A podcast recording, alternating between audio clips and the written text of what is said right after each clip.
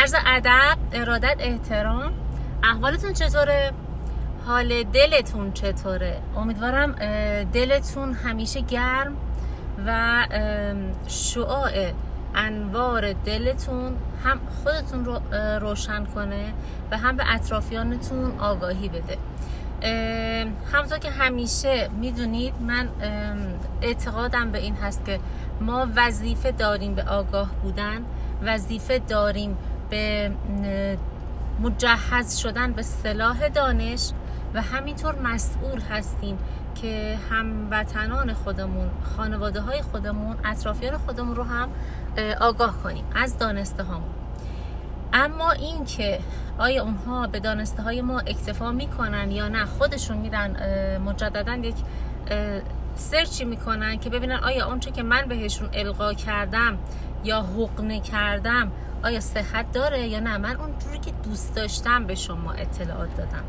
پس بچه ها هم تشکر بابت اینکه صدای من رو تحمل می‌کنین زمان با ارزشتون رو برای من می‌گذارین و همین که ازتون خواهش می‌کنم که مطالبی رو که من چون برام مهم هست میام به شما در واقع اطلاع میدم و در جریان می‌ذارم و با همدیگه در واقع شیر می‌کنیم.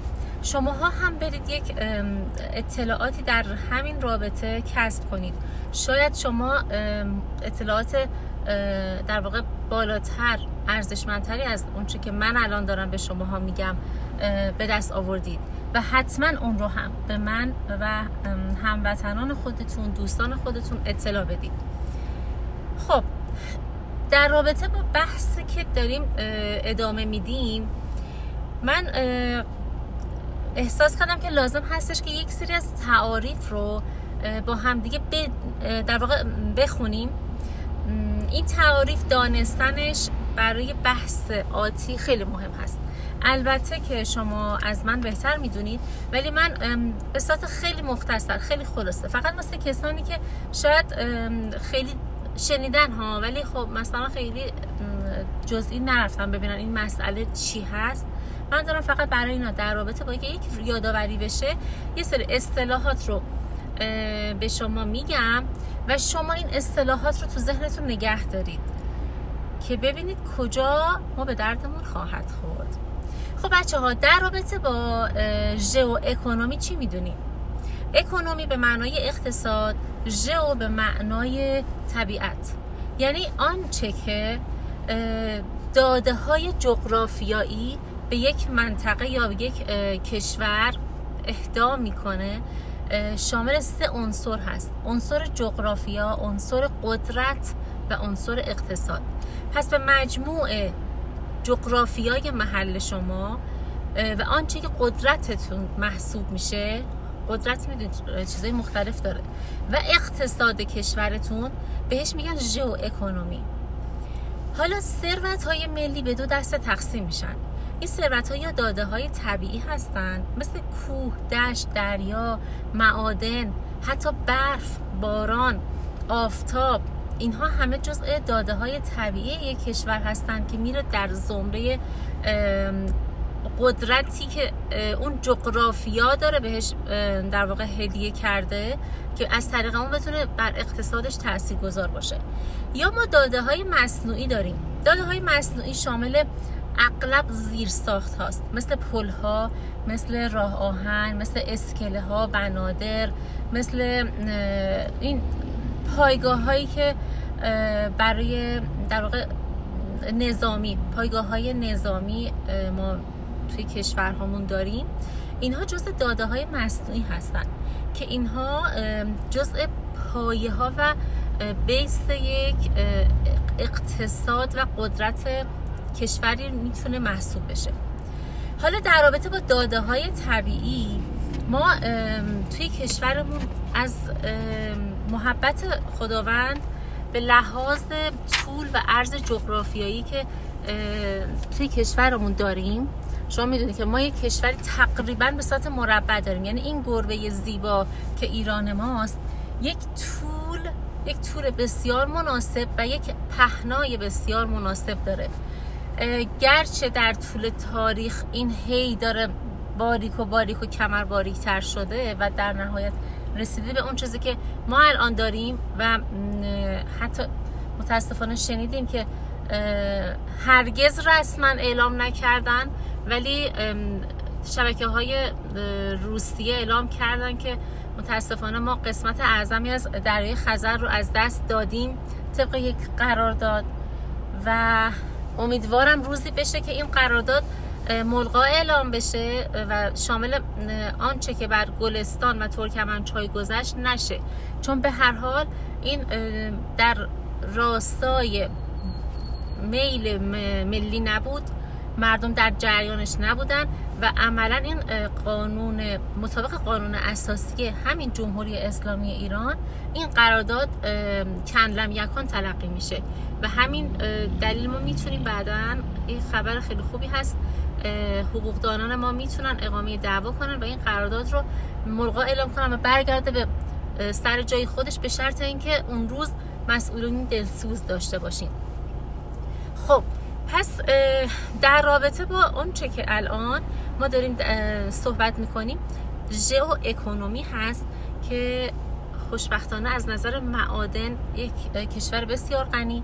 از نظر داشتن خورشید ما تقریبا جز کشورهایی هستیم که بیشتر طول سال رو از آفتاب بسیار خوبی بهره می‌بره که شما می‌دونید این روزا به جز کشورمون خیلی جاها بیشترین سوخت انرژیشون رو به جای اینکه از معادن معدنی در واقع منابع معدنی بخواد استفاده بکنه که باعث آلایندگی هوا میشه داره از آفتاب استفاده می‌کنه. یک سوخت پاک. و در ضمن از طرف دیگه ما داریم تمامی اقلیم های جغرافیایی رو می‌بینیم تو کشورمون. یعنی ما مثل عربستان نیستیم که بیشتر بیابان باشه. یا مثل مثلا قاری سبز نیستیم. قاری سبز بچه های حالا با همدیگه به مرور خواهیم رسید. چون می‌خوایم در واقع من هدفم بر این هستش که ما بتونیم کشور خودمون رو خوبتر بشناسیم درست بشناسیم. و به هر حال برای شناخت صحیح شما باید یک مقایسه هم داشته باشید. مثلا می‌خوای بگی کشور من این نقاط ضعف یا این نقاط قوت رو داره باید با یک چیز مقایسه بکنی که بگی مثلا به نسبت این کشور اینو داریم و اونو نداریم. اما به نسبت قاره سبز ما جنگل هم داریم. اگر خودمون با دست خودمون آتیشش نزنیم اگر همچنان بتونیم اینا رو احیاش کنیم ما منابع عظیم هیرکانی که فوق العاده در کل دنیا نظیر هست جنگل های هیرکانی و بعدش جنگل های عرسبارون و بعد جنگل های زاگرس. ببین پس ما کشور تقریبا از نظر دریایی آبی خاکی منابع کانی و منابع معدنی یک کشور غنی هستیم.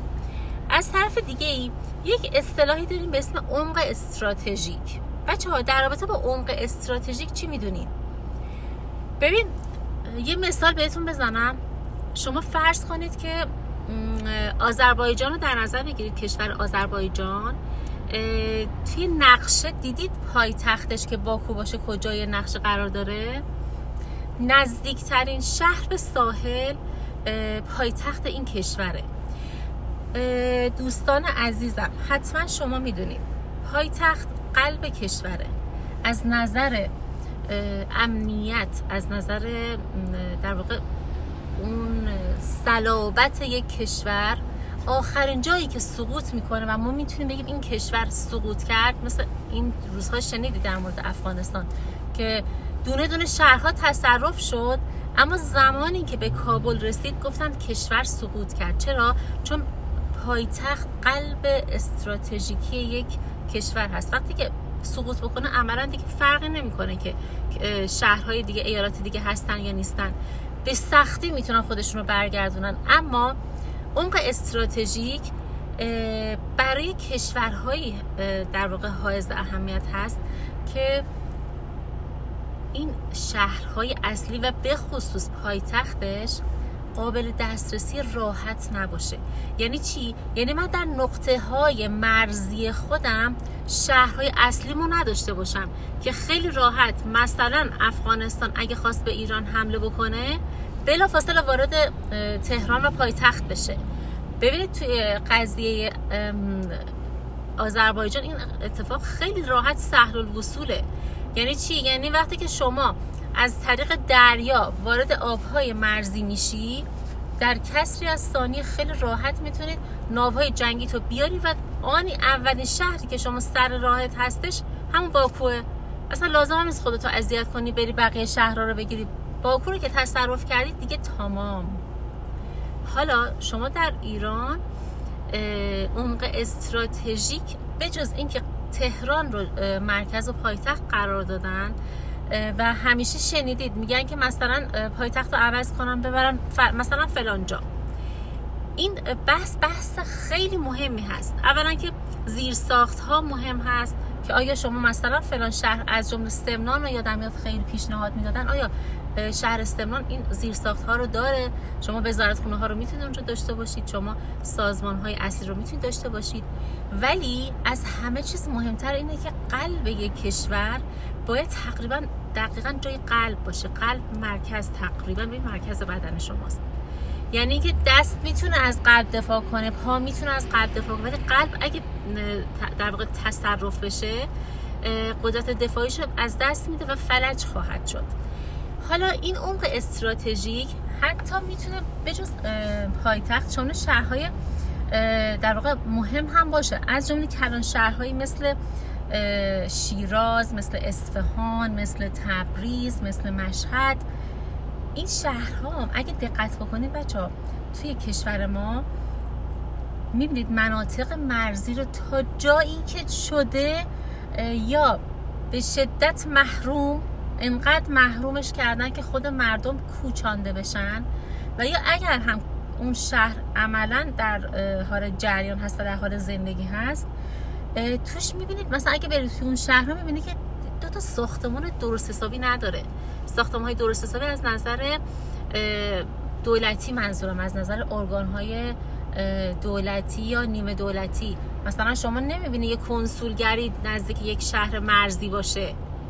می‌دونید این دوری در واقع یه جورایی از نظر این استراتژیک سیاسی اومدن محدوده های شهرهای مهم رو به سمت مرکزتر سوق دادن. یعنی مثلا مرکز استان اگه دقت بکنید از مرز فاصلش بیشتره تا شهرهای مرزی.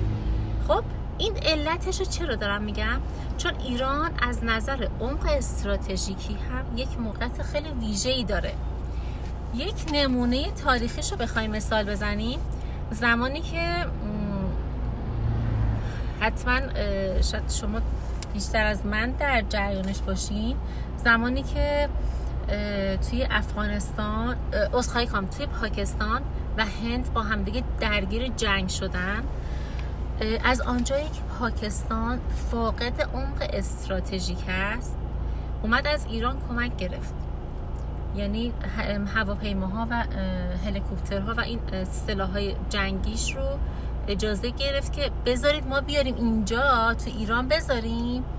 هر زمان نیاز شد برگرد. بتونیم ازش استفاده کنیم. وگرنه اینا در کسری از ثانیه میان از طریق خب هندوستان عملا پاکستان پاکستان جز خودش حساب می‌کرد دیگه. بر همین می‌خواست بره به جنگه و اینو بگیره. می‌گفت من هر لحظه اراده بخوام بکنم می‌تونن بیان از شما اینو بگیرن تصرف بکنن ضبطش بکنن و اینو بردارن ببرن. برای همین اینا اجازه گرفتن و هواپیماها و هلیکوپترها رو همه رو آوردن گذاشتن داخل ایران و از اینجا هر زمان لازم بوده اومدن استفاده کردن و بعدشان بردن. پس بچه ها ببینید خیلی از کشورها حتی عمق استراتژیک هم ندارن. من می‌خوام این واژه ها و این کلمه ها و این اصطلاح ها توی گوشه ذهنتون بمونه و بدونید که حتی عمق استراتژیک جزء منابع ملی و ثروت ملی کشور به حساب میاد. چیزی که اصلا هرگز فکرشو نکردیم شما تصور کن وقتی که داری عمق استراتژیک هستی و کشورهای همسایه به شما محتاج هستن از جمله کشورهای حوزه خلیج فارس خیلی راحت می‌تونید به ازای گرفتن یه سری امتیازات عمق استراتژیکتون رو بهش در واقع قرض بدید یا اجازه بدید ازش استفاده بکنه. حالا تا زمانی که نیاز هست. ولی ما می‌تونیم به نفع کشورمون از این موهبت های بی حد و حصر استفاده کنیم و همه اینها بیاد تو سفره های زندگی مردم. به شرط اینکه مردم ما اطلاع داشته باشیم چه داریم. یعنی زمانی که تو نمی‌دونی چی داری خب پس در نتیجه توقعی هم نداری. چون به کمتری قانعی میگه حتما همینه دیگه. حتما بیشتر از این نباید باشه چون نیست. ولی نمی‌دونی. تو وسط ثروت وسط در واقع منابع غنی قدرت ثروت و استراتژیک هستی. اما متاسفانه ازش بهره ای نمی‌بریم. خب مورد بعدی که می‌خوام در مورد صحبت بکنم قدرت دریاست. بچه ها در مورد قدرت دریا یک خاطره هایی از تزار روس حتما شما شنیدین. تزار روسیه میگن یه آرزویی داشت. و آرزوی تزار روس این بود می‌گفت هر زمان می‌خواید صاحب قدرت بشید حتما باید به آبهای گرم دست پیدا بکنید. من مجددا اینو تکرار می‌کنم از نظر تزار روس که وصیت کرد به سیاسیون بعد از خودش که اگر می‌خواهید صاحب قدرت بشید و به قدرت دست پیدا بکنید باید به آبهای گرم دست پیدا کنید آبهای گرم یعنی کجا؟ یعنی سواحل خلیج فارس چرا؟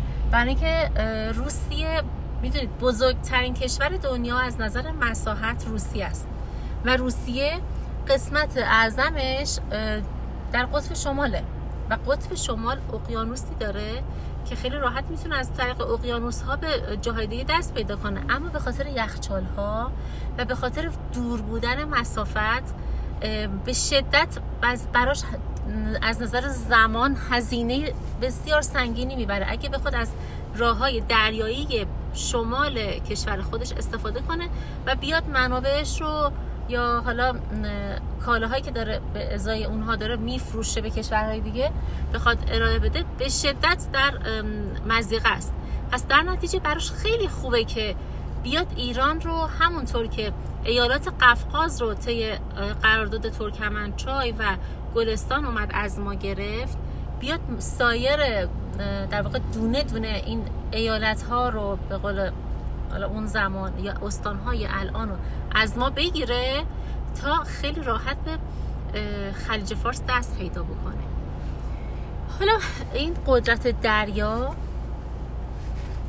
یک در واقع بیس عظیمی رو با این جمله تزار به دنیا معرفی کرد.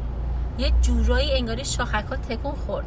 برای چی؟ به خاطر اینکه بچه ها یه دوره قدرت توی سلاح داشتن بود یک زمان قدرت در این بود که شما بتونید متحدین زیادی داشته باشید و یا بتونید برش و یا حق وتوی قوی داشته باشید ولی مدت هاست تقریبا توی این قرن اخیر می‌بینیم که کشورهایی که تونستن از نظر اقتصادی قوی وارد بشن و بازارهای جهان رو تصرف بکنن عملا اونها صاحب قدرت هستن.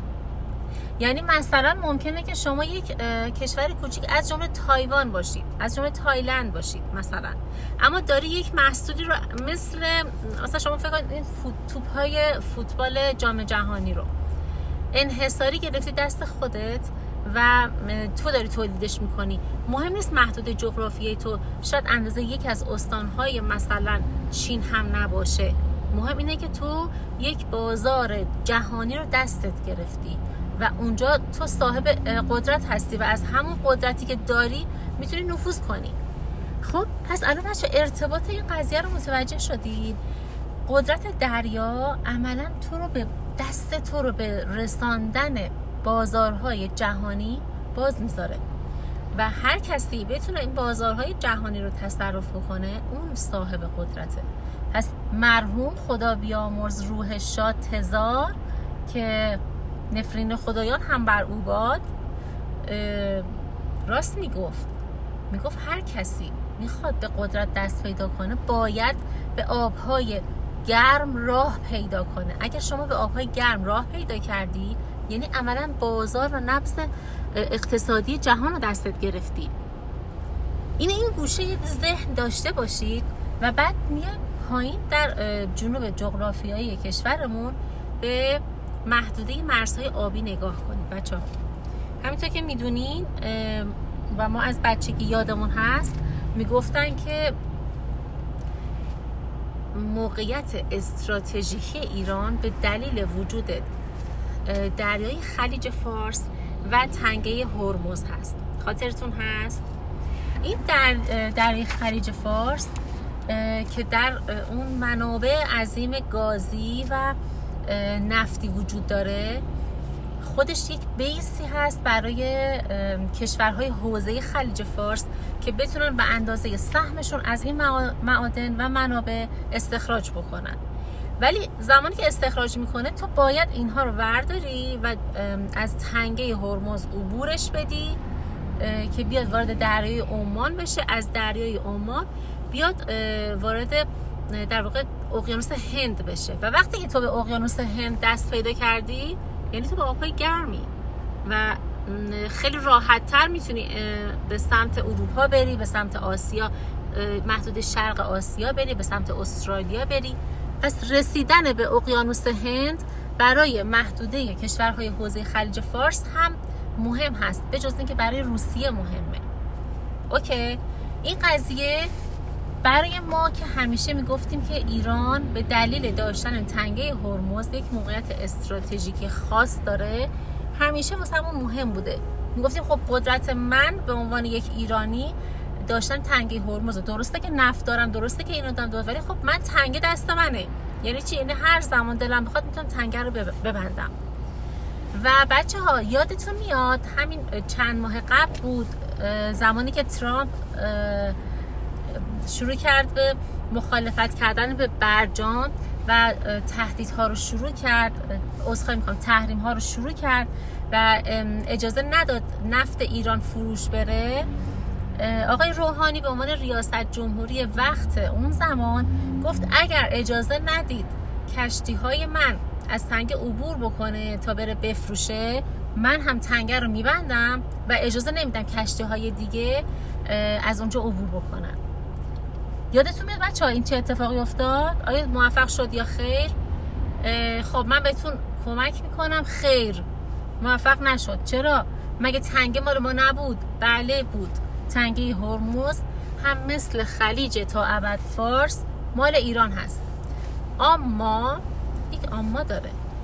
به علت محدوده خلیج فارس که کشورهای حوزه اون کشور در واقع کشورهای مشترک المنافع هستن و عملا خیلی از کشورهای دیگه هم اونجا سهم دارن به صورت حالا مستقیم یا غیر مستقیم. تنگ خلیج فارس مشمول قوانین بین المللی کنوانسیون دریاها شد. چی شد؟ مشمول قوانین بین المللی کنوانسیون دریاها. یعنی چی؟ یعنی آقای حسن روحانی فکر نکن چون تنگه هرمز مال شماست. پس اختیار و کلید و در و قفلش هم مال شماست. مگه امنیتش رو فقط شما تعمین می‌کنید؟ یا اگر توی محدوده خلیج فارس اتفاق بیفته تو زامنش هستی. و بچه ها به همین دلیل آقای روحانی نتونست اون تهدیداتی که خیلی خوشگل و شیک وایستاده بود و به همه اعلام کرد که اگه نذاری کشتی های من رد بشه منم تنگر رو میبندم. متاسفانه بوی دماغ سوختش بلند شد. و اگر ایشون یه مقداری اطلاعات بین المللی داشت حداقل از آقای ظریفشون می‌پرسید بهش میگفتش که اصلا در رابطه با این قضیه صحبت نکن. چون همون اتفاقی میفته که افتاد. خب بچه ها پس الان ما متوجه شدیم که این همه موقعیت استراتژیکی که می‌گفتیم مثل که خیلی هم استراتژیک نیست.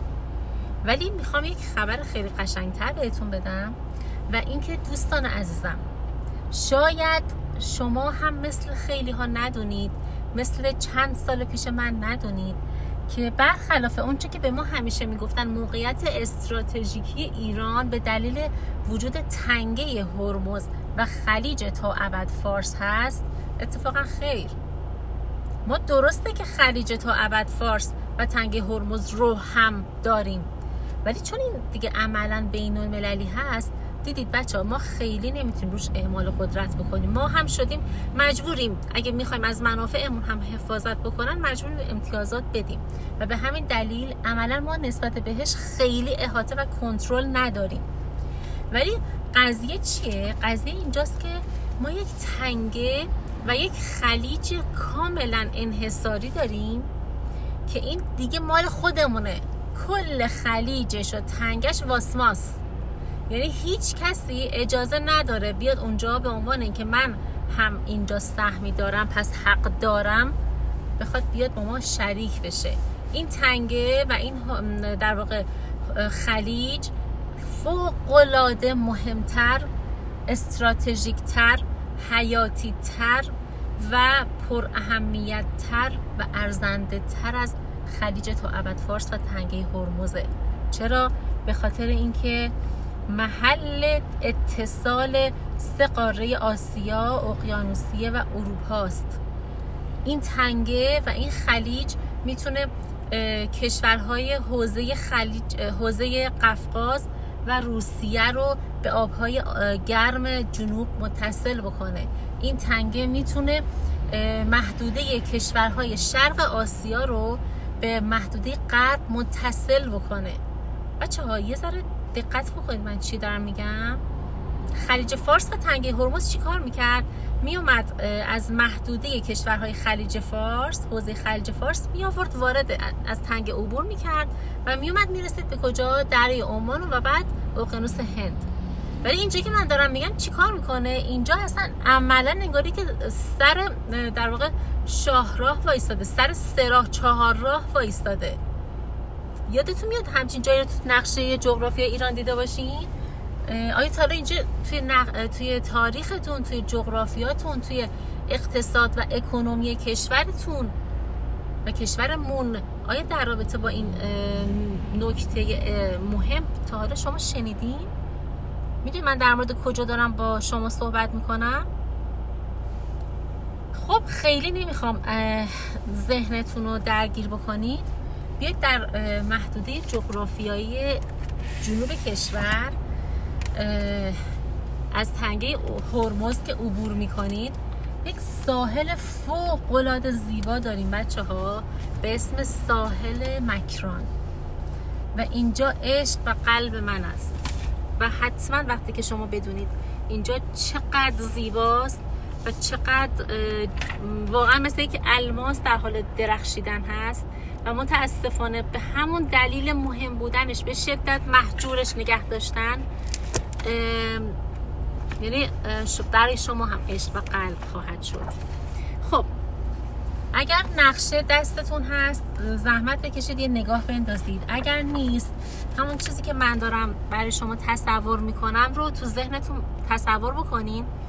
بچه تنگه هرمز که به سمت شرق به حرکت می‌کنید بیاد نوار مرزی در واقع بندر عباس به دریای عمان. اینو بیاید جلو بیاید جلو بیاید جلو. همینطور که حرکت می‌کنید میاین جلو به سمت سیستان می‌رسیم سیستان همیشه سرفراز سیستان همیشه عزتمند و سیستان مظلوم. این مکران ساحل مکران یک ساحل فوق العاده استراتژیکی هست و یک در واقع تنگه داره بچه ها اسمش گواتر گواتر. دیدید؟ می‌تونید امیدوارم که توی نقشه بتونید پیداش بکنید. اینقدر این کوچولو و این استراتژیک فوق استراتژیک ترین منطقه کشور ما خیلی محجوره.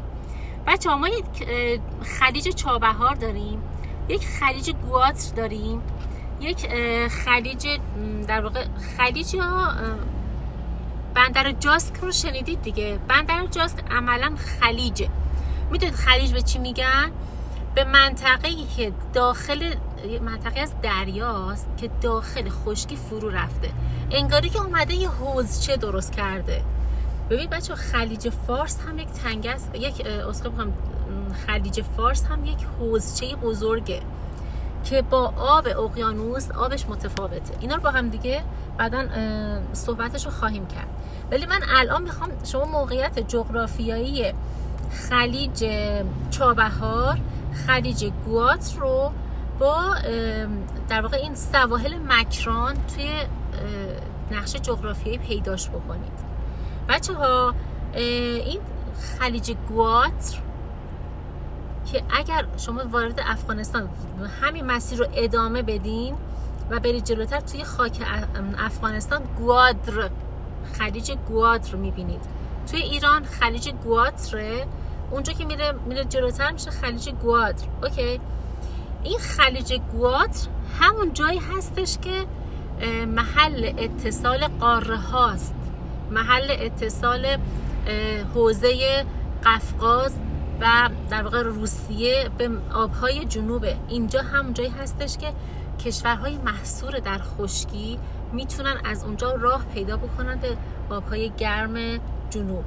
اما خلیج گوات رو باید یک جایی به عنوان در واقع پشتیبانی ازش حمایت بکنه.